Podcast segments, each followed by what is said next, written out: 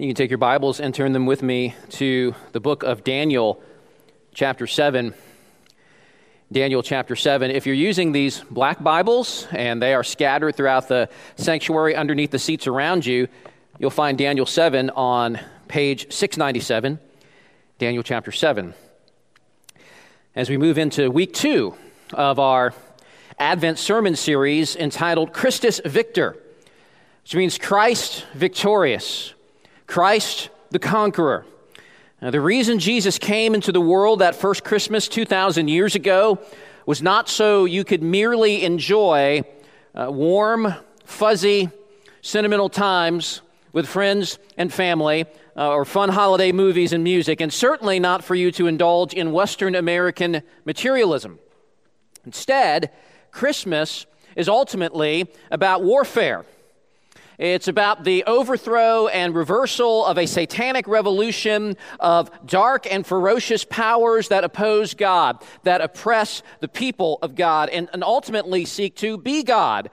Uh, throughout the scriptures, the forces of evil are described often in terms of deadly and cunning beasts, which is why Last week, I suggested that in addition to the Mary and Joseph and shepherds and, and smiling sheep and, and a cuddly baby, you also need to squeeze into your nativity sets a, a large, monstrous dragon bending down over that infant with jaws wide open.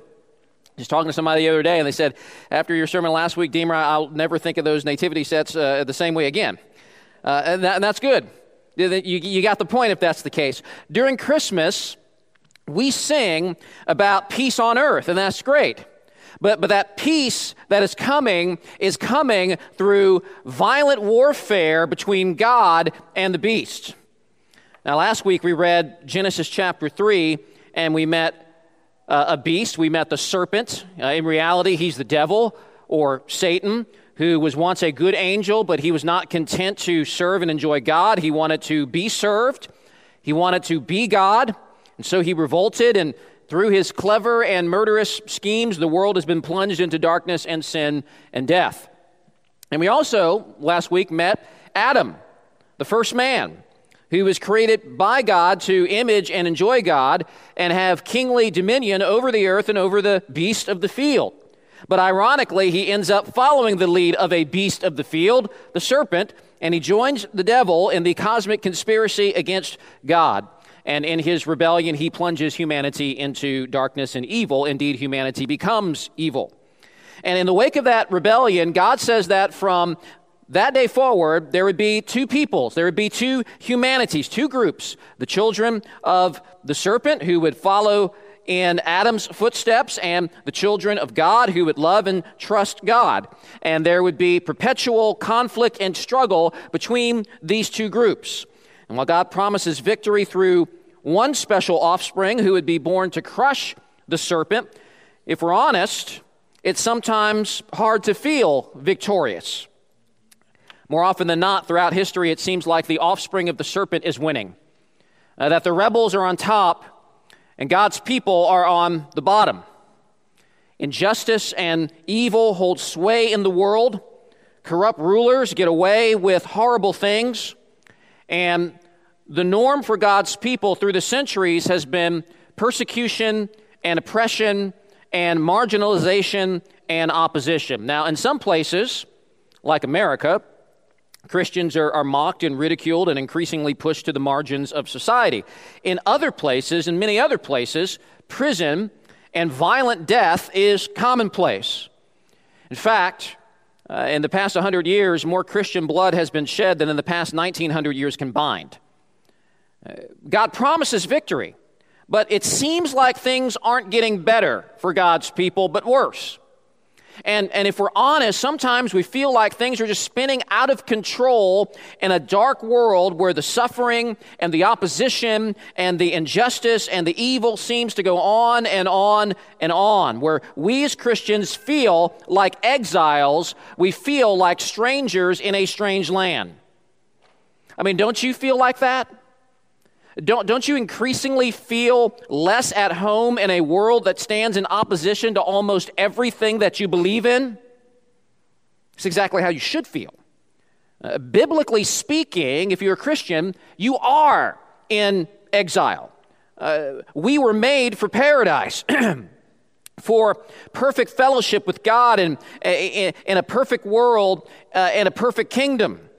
But Adam lost that long ago, and we are as far as ever from home. So, how then does Christmas speak a word of hope to suffering exiles in a foreign land? Well, like Genesis 3, Daniel 7 is another scripture that gives us the hopeful picture of the cosmic warfare that is bound up in Christmas. Uh, Daniel chapter 7 is written in the genre of apocalyptic literature. I don't know if you know this, but this Bible is a very big book, but it also has uh, different genres of, of uh, writing in it. There's historical narrative, uh, there's poetry, uh, there, there's, there's letters. Uh, but there's also this, this very strange genre of apocalyptic writing. Um, it, it's uh, apocalyptic writing is very vivid. It's very dramatic. It's it's visual in nature, and it involves lots of symbols. Uh, powerful symbols, uh, oftentimes fantastical, scary pictures that are, that are meant to represent actual realities. And what surprises people often is that the main point of biblical apocalyptic writing, uh, whether that's Daniel 7 or, or the, like the entire book of Revelation, that's apocalyptic literature, uh, the main point of apocalyptic writing is not to actually confuse people or cause them to be afraid. It's actually meant to provide a message of hope and encouragement for God's people. And Daniel's original audience really needed hope, really needed encouragement. Because for them, that, that Genesis 3:15 promise of a conflict between the offspring of the serpent and the children of God, that conflict reached a boiling point. In 605 BC, the Babylonian Empire rose to global dominance and invaded the land of Judah. And God's people were taken and scattered abroad in an attempt to assimilate them to Babylonian culture and serve an evil empire. That was, Babylon, that was always Babylon's strategy. Go in, invade, take over, but then take some of those people and then just kind of scatter, scatter them uh, abroad. And Daniel was one of those exiled captives.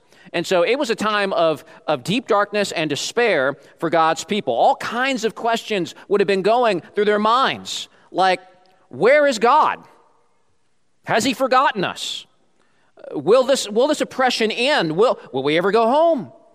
Or are we at the mercy of the uncontrollable forces of evil that seem to have their way? Well, the book of Daniel is written to answer that question for God's exiles then and now. Uh, the book of Daniel is for you, whom the Bible calls strangers and aliens and exiles in this dark and fallen world.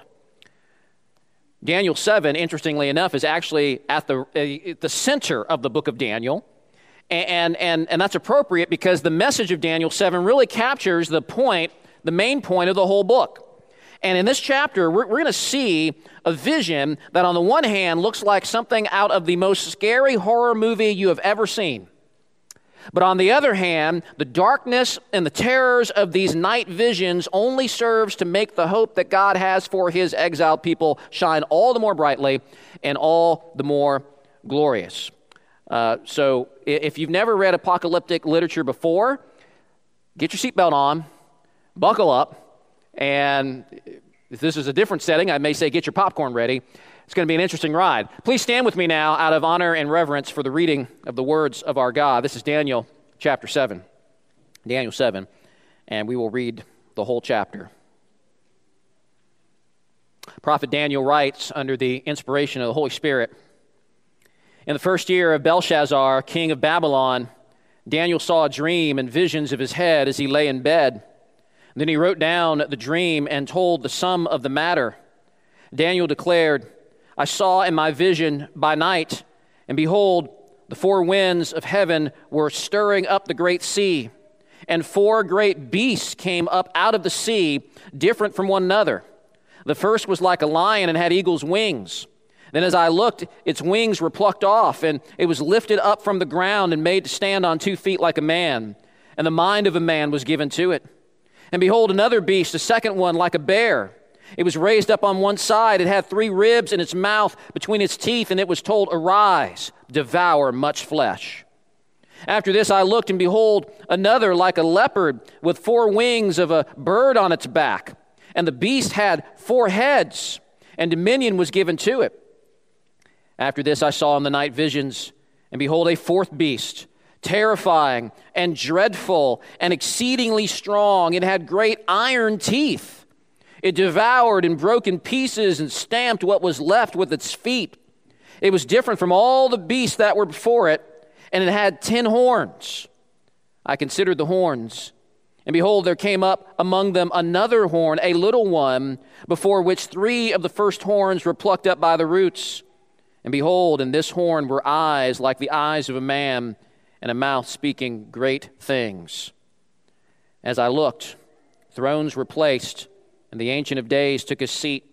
His clothing was white as snow, and the hair of his head like pure wool.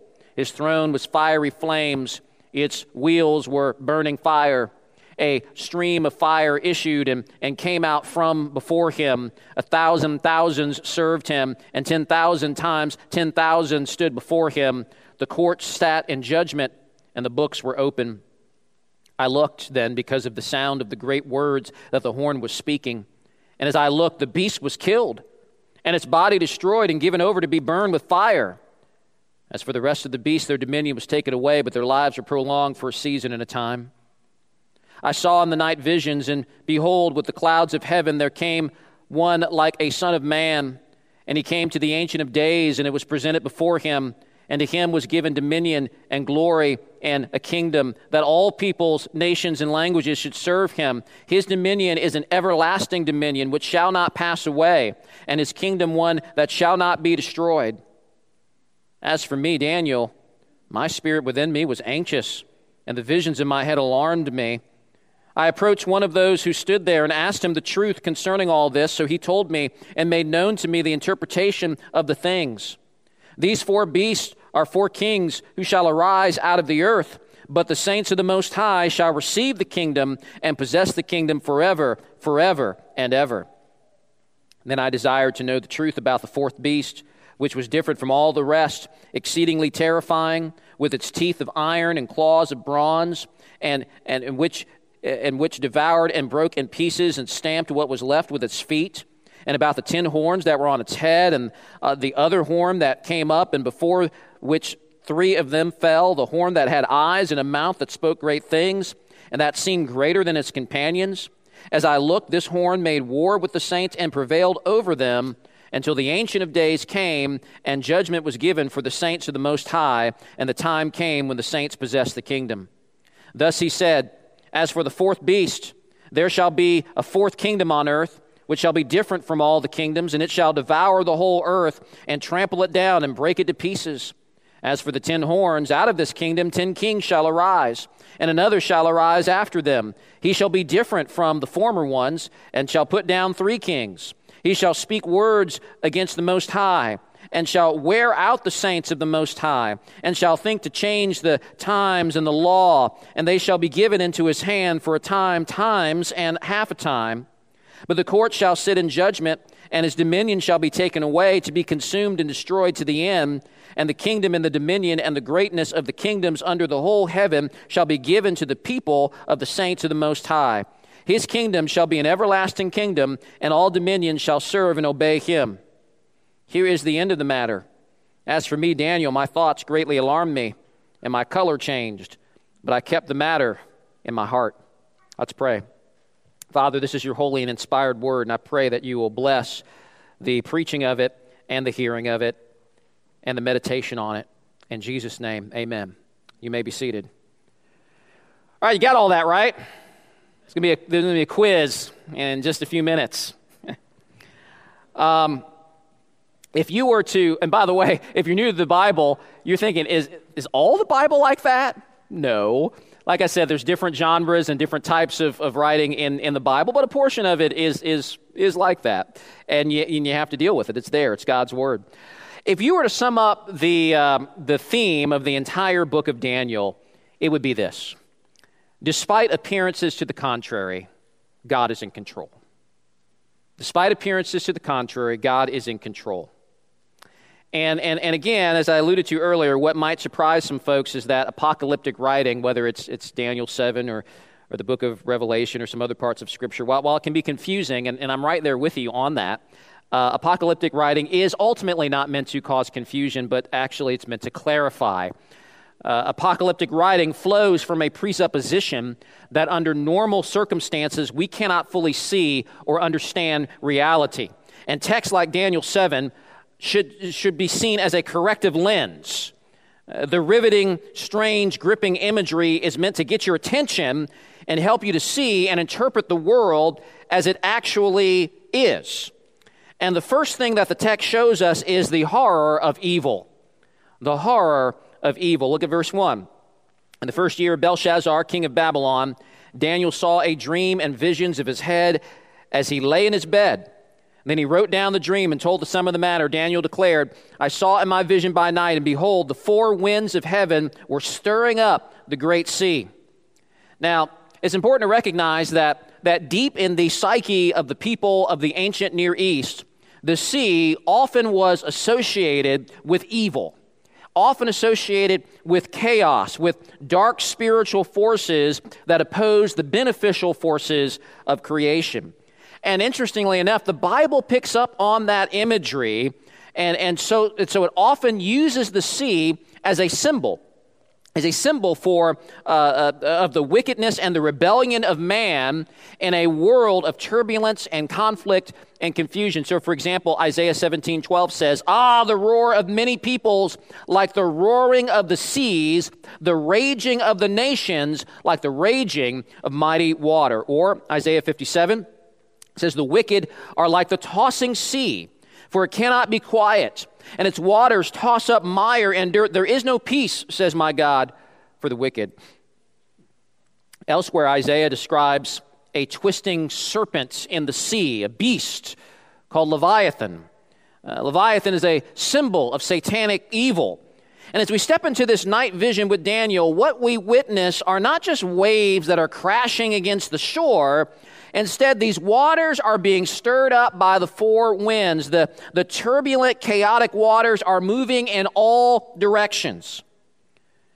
Uh, Tremper Longman writes that for the original reader, this description of the sea evokes horror and an anticipation of evil. The scene is set. It already evokes horror, but the story is just beginning. And so, what happens next is not surprising at all. Verse 3 and four great beasts came up out of the sea, different from one another. Now, these beasts are, are representative uh, of four world empires, four kings or kingdoms. Sometimes king and kingdoms are used interchangeably. Um, and it's important to realize, and we don't have time to go there today, but it's important to realize that Daniel 7 corresponds to Daniel 2, Daniel chapter 2, where you read about King Nebuchadnezzar, the other Babylon, Babylonian king before Belshazzar, Belshazzar's dad. Nebuchadnezzar has a dream of an awesome, brilliant, gigantic, metallic statue made from four metals, which pointed to four kingdoms.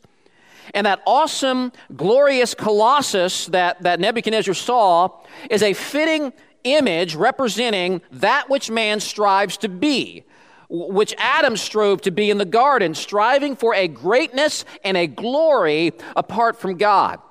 But when Adam reaches for greatness apart from God, attempting to be God, he does not become greater than he is. Instead, he becomes corrupt and perverted. He becomes less than he is. Because the farther we fall from God and his glory, the less human we become. And the more we're like raging, twisted, brute beasts slavishly following our sinful impulses and appetites. And so, what's interesting then is, is that while Nebuchadnezzar in chapter 2 saw the kingdoms of man as a beautiful, glittering, glorious statue, Daniel sees the kingdoms of man unmasked and, and exposed for what they really are raging, ravenous, horrifying beasts.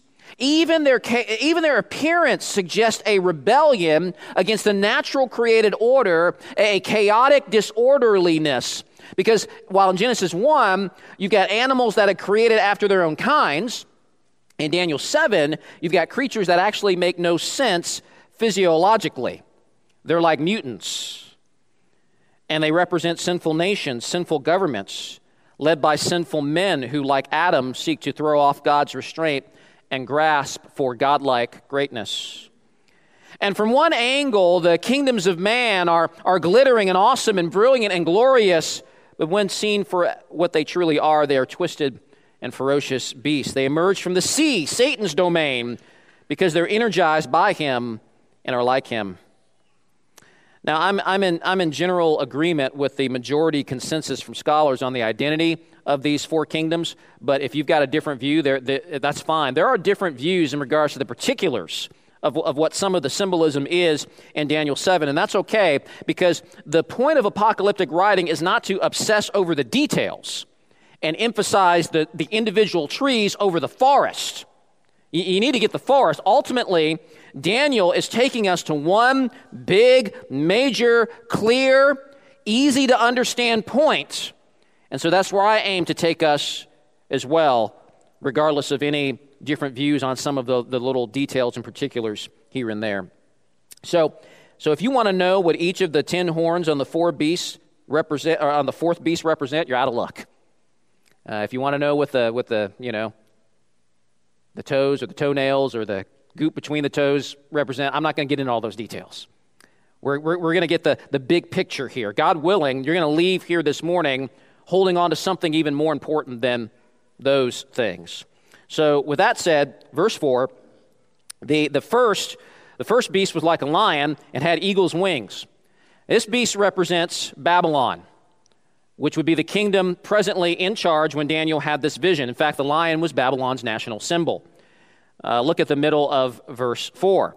It says, Then as I looked, its wings were plucked off, and it was lifted up from the ground and made to stand on two feet like a man, and the mind of a man was given to it. That probably speaks uh, to the humiliation and restoration of King Nebuchadnezzar that is detailed in Daniel chapter 4. You can read about that on your own.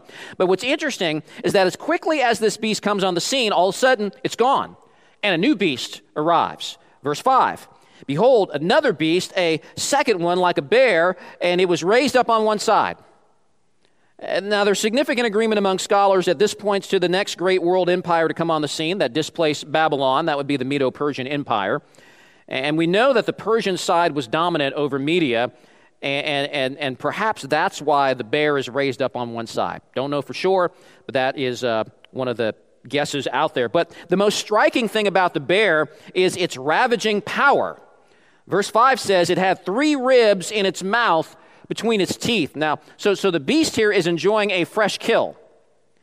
The three ribs might represent the three great conquests of the Medo Persian Empire. That would be Babylon, Lydia, and Egypt. Hard to know that for sure. Again, we're not going to obsess over the details. Uh, the point is, this kingdom will be engaged in devouring conquest with an insatiable appetite for more. Verse 5, it was told, Arise, devour much flesh, which would make me nervous if I'm Daniel standing there on the beach looking at this beast. But suddenly, our attention is diverted again as still another beast takes center stage. It's interesting how these beasts are coming and going rather quickly. Verse 6 After this, I looked, and behold, another like a leopard with four wings of a bird on its back, and the beast had four heads, and dominion was given to it. It's, it's another mutant animal, like a leopard. Leopard is a, is a beast known especially for being what? It's fast.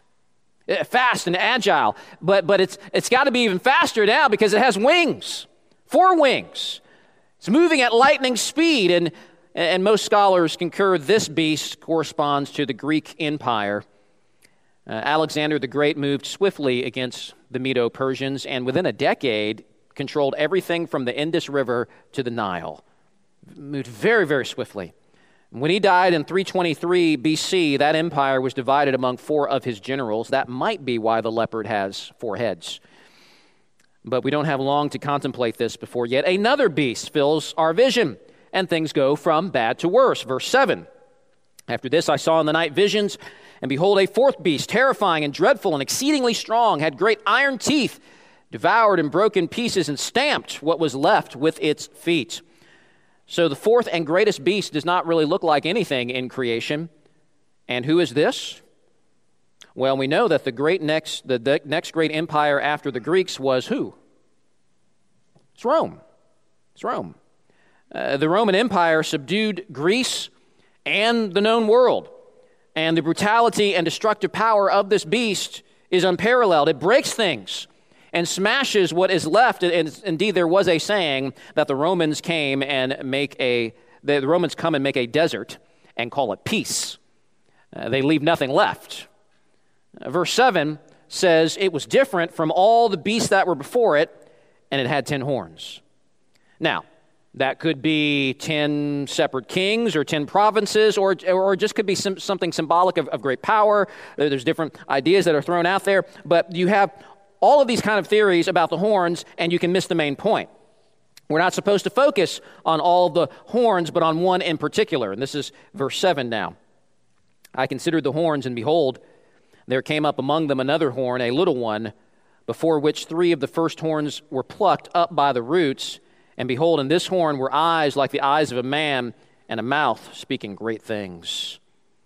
So, the symbolism here of, of the little horn seems to point not simply to a governmental power, but an individual.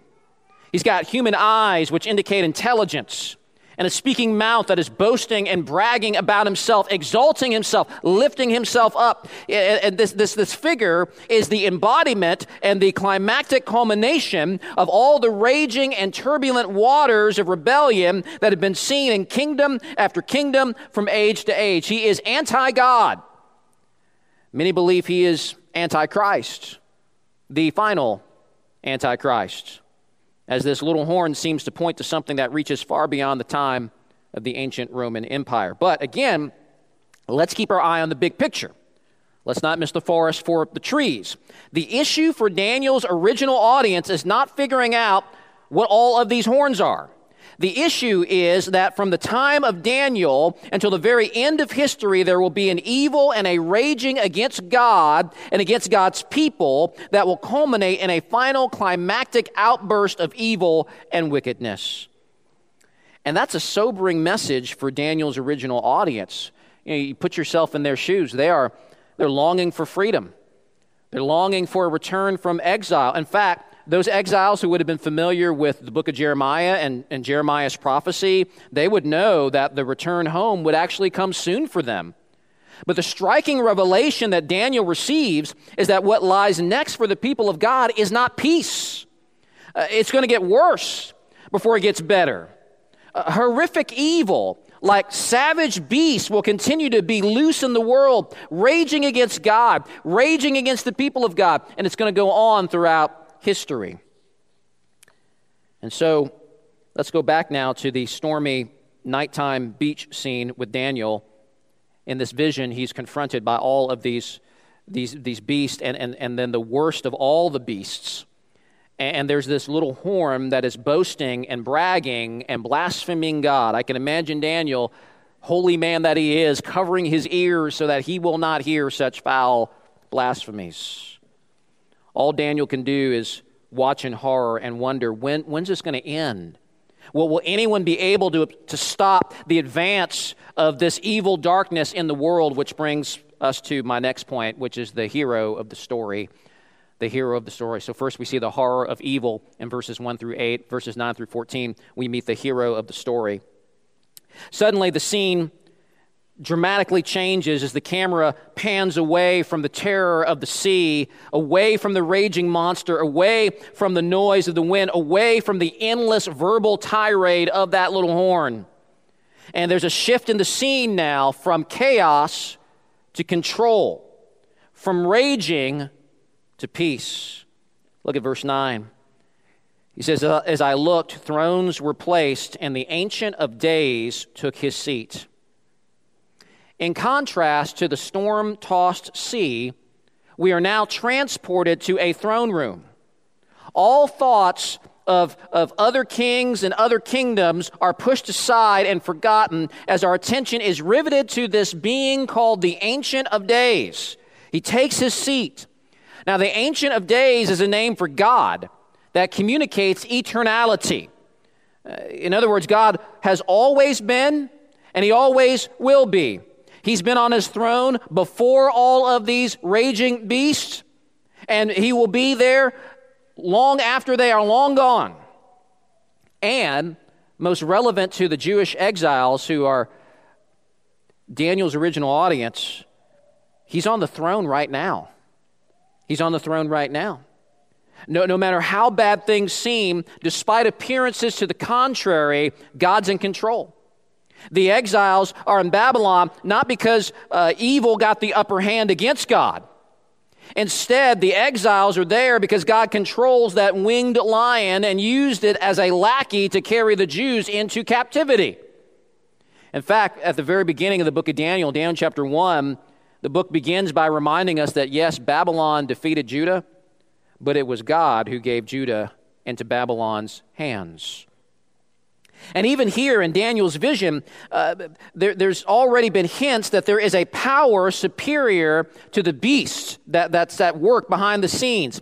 In verse 4, we read that someone has plucked off the lion's wings, making it stand like a man, giving it a man's mind. In verse 5, we saw that someone is giving orders to that bear to devour much flesh.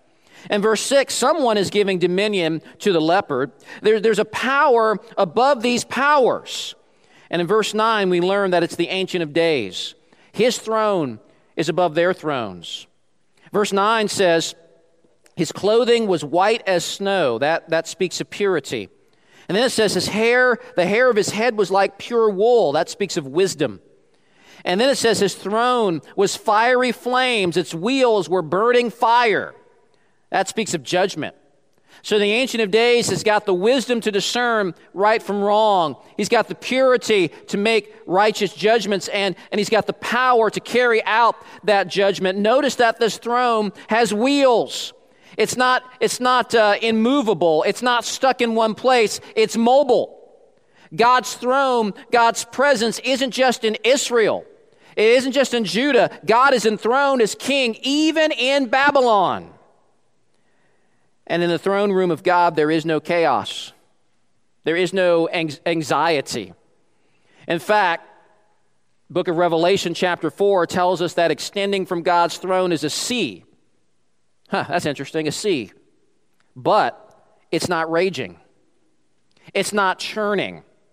It's not chaotic and out of control. It's the exact opposite. Revelation 4 says it's a sea of glass. It's calm. It's still, it's in control. There's absolute peace. God's not wringing his hands, he's, he's seated on the throne in total control. But, when, when, but on the other hand, when all we think about is the sea and the turbulent, chaotic waters, we think about the raging evil beast of this world, if that's all we're gazing on, if we're looking at Fox News and CNN and News Talk Radio and, and the anxiety and anger and fear on social media, it's easy for us to panic and freak out and think that God has abandoned us or that He doesn't see our situation or that He's lost control.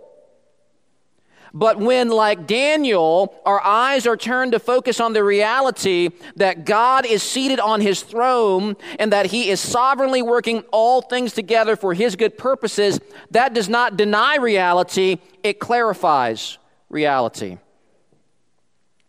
Verse 10 says, The court sat in judgment and the books were opened. So that means that there is a day of reckoning that is coming. Accounts will be settled and the world will be called to account. Evil will be judged. Now, Daniel is in, in, transfixed by this heavenly vision, but like an uninvited guest, the sound of that stupid, arrogant little horn has come back into his ears, snapping his attention back to the beast. All of this time, the horn has not shut up. It just keeps talking and talking and talking and talking with boastful words of self exaltation and harsh attacks against God. Verse 11 I looked then because of the sound of the great words that the horn was speaking. And as I looked, the beast was killed and its body destroyed and given over to be burned with fire. What? That's it? It's done? You're expecting this huge battle, right? This big showdown. I mean, things have been building up throughout the whole chapter. Uh, we're made to be fearful of these beasts and this horn, which is so proud and so arrogant and so terrifying and earth shattering. And he's talking himself up and he's threatening everybody and everyone. And in a millisecond, it's all over. Round one knockout. It's anticlimactic. It's supposed to be. Daniel 7 is meant to teach us about the horrific reality of evil and its might, but it is also meant to teach us that the power of God dwarfs the power of evil. But it gets better. Verse 13 I saw in the night visions, and behold, with the clouds of heaven there came one like a son of man. And he came to the Ancient of Days and was presented before him. Now that's interesting. Unlike the beasts, this is a human figure. He's like a son of man. And he's not coming up out of the sea, he's coming down with the clouds of heaven. His appearance is like a man, but he's more than a man because he's riding on the clouds. Who is he? Psalm 104 3 says, He makes the clouds his chariots and rides on the wings of the wind. Who makes the cloud his chariot? God does. The cloud rider is none other than God Himself. Now that's interesting because we see the Ancient of Days on the throne over there, and we see the approach of the cloud rider over there, and it's natural to ask okay, is that God or is that God? And the answer is yes.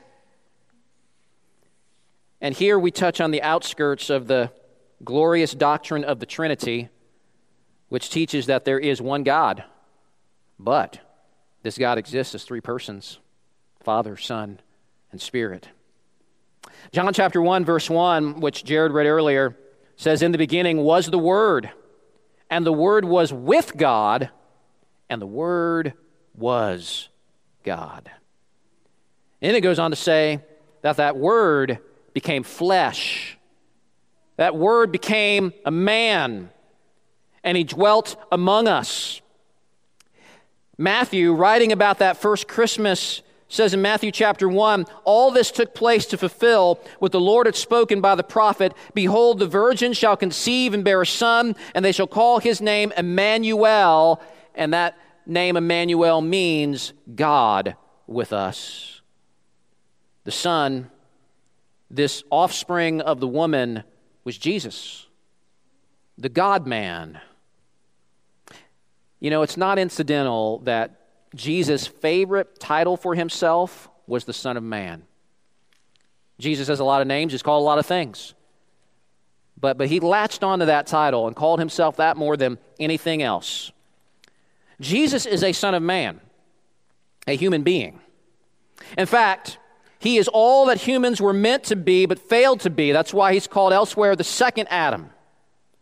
The, the first Adam was the first man, and he was privileged to rule over a God given kingdom. In fact, King David, marveling over God's special attention to man and the special privileges God gave man, says in amazement in Psalm chapter 8 What is man that you're mindful of him, and the Son of Man that you care for him? Yet you've made him a little lower than the heavenly beings, that's angels, and crowned him with glory and honor. You've given him dominion over the works of your hands, and you put all things under his feet, all sheep and oxen, and also the beasts of the field.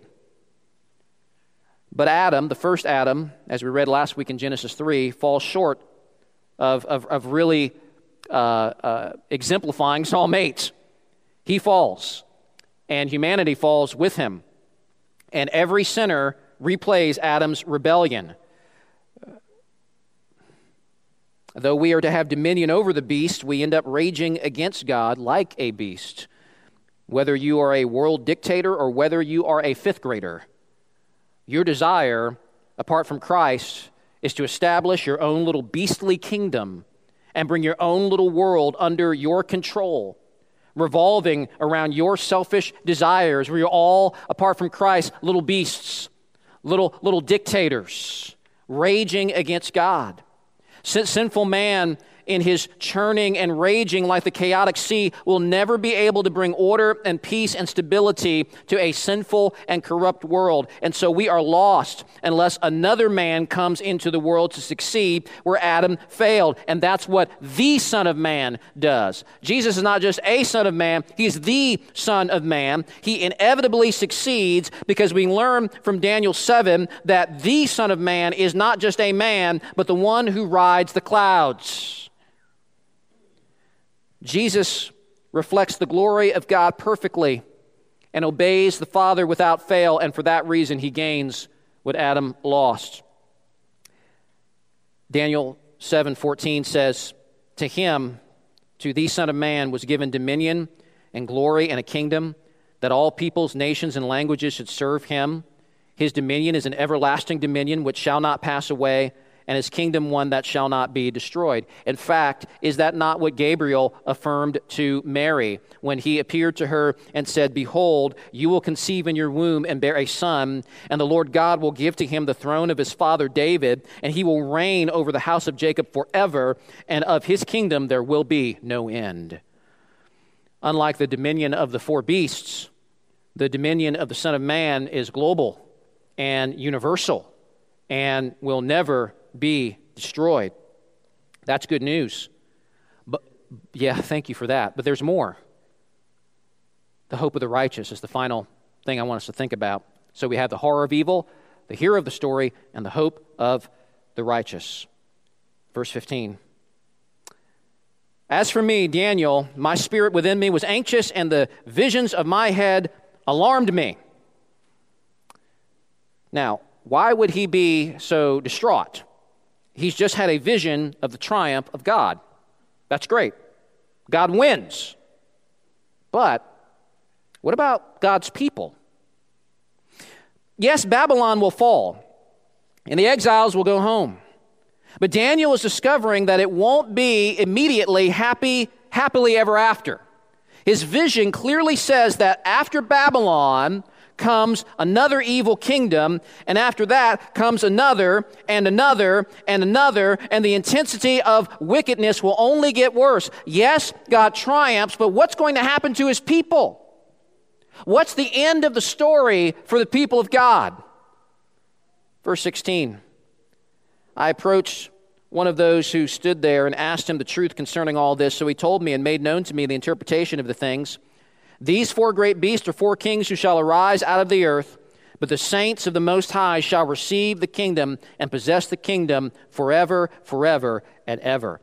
So if you mark up your Bible, highlight, underline, circle verses 17 and 18. That's the main point of this vision. If you can't figure out anything else about this vision, and you're lost in all the symbols, and I don't know what that horn means and what that monster means or whatever, verses 17 through 18, that's it. That's the takeaway. And on the other side of suffering is glory. That's a constant theme in the Bible triumph through suffering. It's the main point of the whole vision. And, and, notice, it's not just that the Son of Man will possess the kingdom, but the saints of the Most High shall receive the kingdom with him. We will triumph with him. And that's important to know because the victory is not immediately obvious. Daniel wonders again about that fourth beast and, and about that little horn, and he's given more details in verse 21. He says, As I looked, this horn made war with the saints, that's believers, with the saints, and prevailed over them until the Ancient of Days came, and judgment was given for the saints of the Most High, and the time came when the saints possessed the kingdom. So, despite the glorious vision of the throne of God that we saw earlier, despite the declaration that the saints will be victorious with God, here we see that the ones who have supposedly received the kingdom are the ones being trampled down. And so, from all appearances, they look like losers. And, folks, that is the normal experience for the people of God. Because we live in between what theologians call the already and the not yet. You ever heard of that?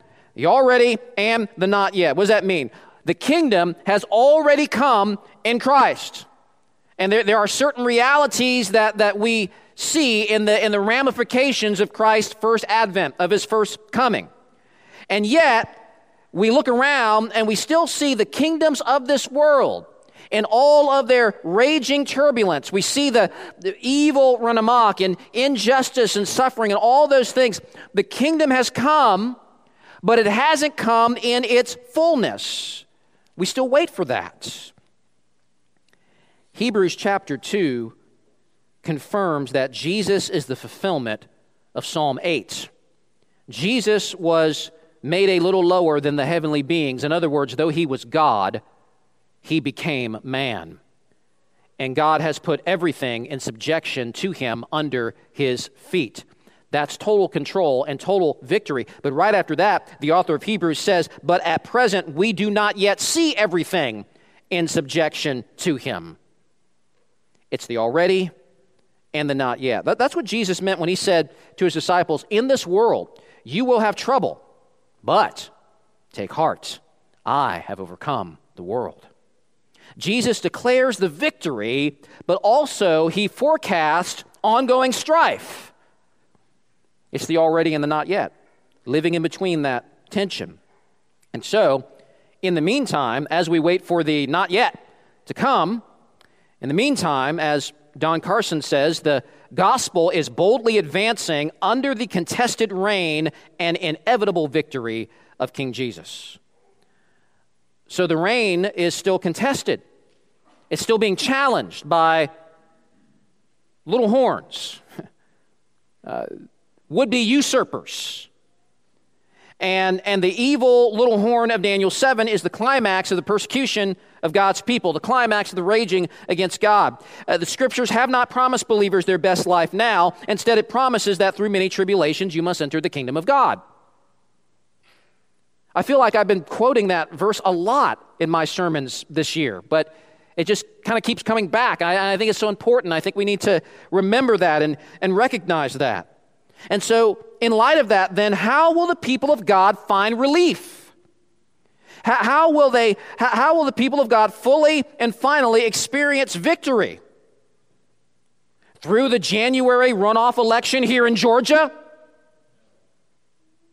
When, when you get the guy in the White House that you want who's going to save America? Brothers and sisters, never forget you're in exile. The kingdom of America is not the kingdom of God, and this is not your true home. And so, ultimate relief and rest for the people of God will not come until, verse 22, the Ancient of Days co- comes and judgment was given for the saints of the Most High, and the time came when the saints possessed the kingdom. We're waiting for that. We're waiting for relief. We're waiting for vindication. That text says God will render his verdict in favor of his people. That's what it means that judgment was given for the saints of the Most High. It's only going to be then when we enter into the fullness of our inheritance. We have it now already, but not yet. And so until then, it will get worse before it gets better. That's pretty much the angel's answer in verse 25. He says that this little horn shall speak words against the Most High and shall wear out the saints of the Most High and shall think to change the times and the law. That's an expression of, self exaltation and self deification. But then, the, then, the, then this person tells Daniel, and this last part's important. He says, And they, the saints, shall be given into his hand for a time, times, and half a time. In other words, the apparent dominance of the forces of evil is limited. It won't last forever, it'll be suddenly cut short. Why? Because the little horn, in all of its boastfulness and bravado, isn't really in charge. Verse 26 But the court shall sit in judgment, and his dominion shall be taken away to be consumed and destroyed to the end. And the kingdom and the dominion and the greatness of the kingdoms under the whole heaven shall be given to the people of the saints of the Most High. His kingdom shall be an everlasting kingdom, and all dominions shall serve and obey him. Now, folks, that is the third time the text has mentioned that things are going to get really bad, but the saints shall nevertheless possess the kingdom. Hermeneutical principle. If something is repeated in the Bible, pay attention. Repetition is important. This is, this is over and over again. This is being said in Daniel 7. The point God wins, the Son of Man triumphs, and the people of God triumph with him. On the other side of this suffering is glory.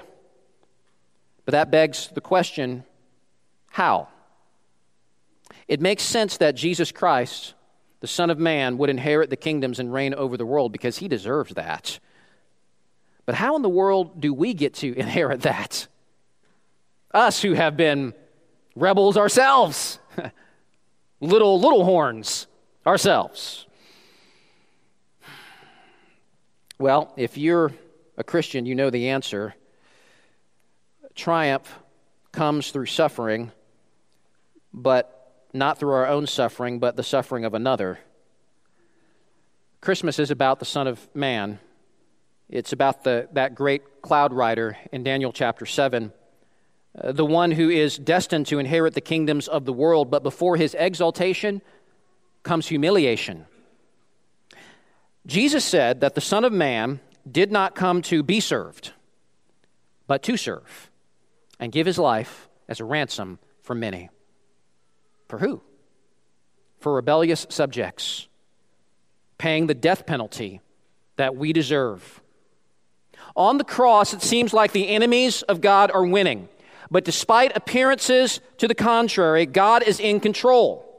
And on the other side of his suffering is glory. He triumphs over sin and he crushes death when he rises from the grave. And so, whoever is united to Jesus by faith receives what Jesus receives. We triumph over sin. We receive God's forgiveness for our sin of Adam like rebellion against his kingdom. And we become less beastly as he renews our natures and makes us more and more like Christ. And we triumph over the grave with him. He, as he emerges from the grave, Jesus is seen as the firstborn of a new humanity, uh, no longer subject to death. And so we too will conquer the grave. What's more, He's God's Son. And so when we're united to Jesus by faith, we become adopted children of God. And as the Son receives an inheritance of the kingdoms, so, so as children, we receive that inheritance also. Not because of our merit, not because of our good work, our deservedness, but because of Christ's. And so the apostle Peter writes in 1 Peter chapter 1, according to his great mercy, he has caused us to be born again to a living hope through the resurrection of Jesus Christ from the dead, to an inheritance that is imperishable, undefiled, and unfading, kept in heaven for you. And so the message of Daniel 7, and I'm bringing this for a landing now, don't worry if you're looking at your watch. The message of Daniel 7 for you, believer, is that yes, the world is dark, and the world is evil, and it is hard, and there is suffering, and life for the Christian is not a pie in the sky, happy clappy, reality denying existence. In fact, if you go down to verse 28, Daniel says, Here's the end of the matter. As for me, Daniel, my thoughts greatly alarmed me, and my color changed. But I kept the matter in my heart. His color changed. He was, he was, he was rocked, rocked by what he just saw. Daniel has a sobering, sober understanding of the seriousness of all of this. The path for God's people into the future is tougher than he thought it would be. But we see that at the end of it all, God is in control. God is with his people. God will cause his people to triumph, and the forces of evil don't have the final word. Suffering doesn't have the final word. Death doesn't have the final word. The beasts are subdued. Jesus wins. Jesus reigns. So fear not, little flock. Jesus says to you in Luke 12 32, for it is your Father's good pleasure to give you the kingdom. If you're here this morning as an unbeliever in rebellion against God, and you think that you are just fine in that rebellion, and there's no accountability, and everybody's free to do what everyone wants, and it's going to be that way forever, the message of Daniel 7 for you is that despite present appearances, God is in control. God is on his throne. And God will render judgment. And one day he will return to earth and you will face him. Laugh now if you will, but it's coming. The one who in his first advent came as a little baby in a manger to save sinners will return in his second advent to judge them. In fact, Jesus says as much. Jesus, facing his persecutors, who would just in a few hours cheer as he's being nailed to a cross, Jesus looks his enemies in the eye and he says, There will come a day when you will see the Son of Man seated at the right hand of power and coming with the clouds of heaven. The cloud rider will return. And if you are still raging against him like a beast, you will be destroyed. But if you cast all of your hope on Him and Him alone, trusting in His grace and His mercy, you will find yourself among the saints of the Most High, and you shall receive the kingdom and possess the kingdom with Him as He reigns forevermore. Let's pray. Father, thank you so much for this word of Daniel 7, which really tells us ultimately what Christmas is all about. Who thinks of Daniel 7 and Christmas? Well, you have caused us to think about it today. And we thank you that though we have all been rebels and insurrectionists against you and co- co- committed the worst of treason against you, and so we deserve the penalty of death and eternal judgment and wrath. Nevertheless, nevertheless, you so loved sinners that you sent Jesus Christ into the world to be born as a baby, not to remain as a cute, cuddly baby, but to grow up and be nailed to a slab of wood like a piece of meat. To suffer and die and receive the fullness of the wrath of God as our substitute paying the price for sins so that all who trust in you will find that their sins now have been paid for by you. Father, I pray for those, the many in this room who would be counted among the saints of the Most High, who would be believers, who are going through great difficulty and great turmoil and great suffering. Father, I pray that you would encourage them through the Daniel 7 vision and that they know that, that they might know that what they're going through now is not the end of the story, that this is all moving in a direction that is leading to glory and leading to something so wonderful, not just for your glory, but for the good of all of your people. Help us to have hope in those promises and let those promises fuel our obedience to you and our love for you and our love for others. And Father, if there's anyone in this room who has not bent the knee to the cloud rider, King Jesus, I pray that they would acknowledge your Son as King now, willingly and gladly receiving you by faith and receiving your forgiveness, than having to do it later on as a conquered enemy. Let this be the day of, of salvation for anyone in this room who needs it. Thank you. In Jesus' name, amen.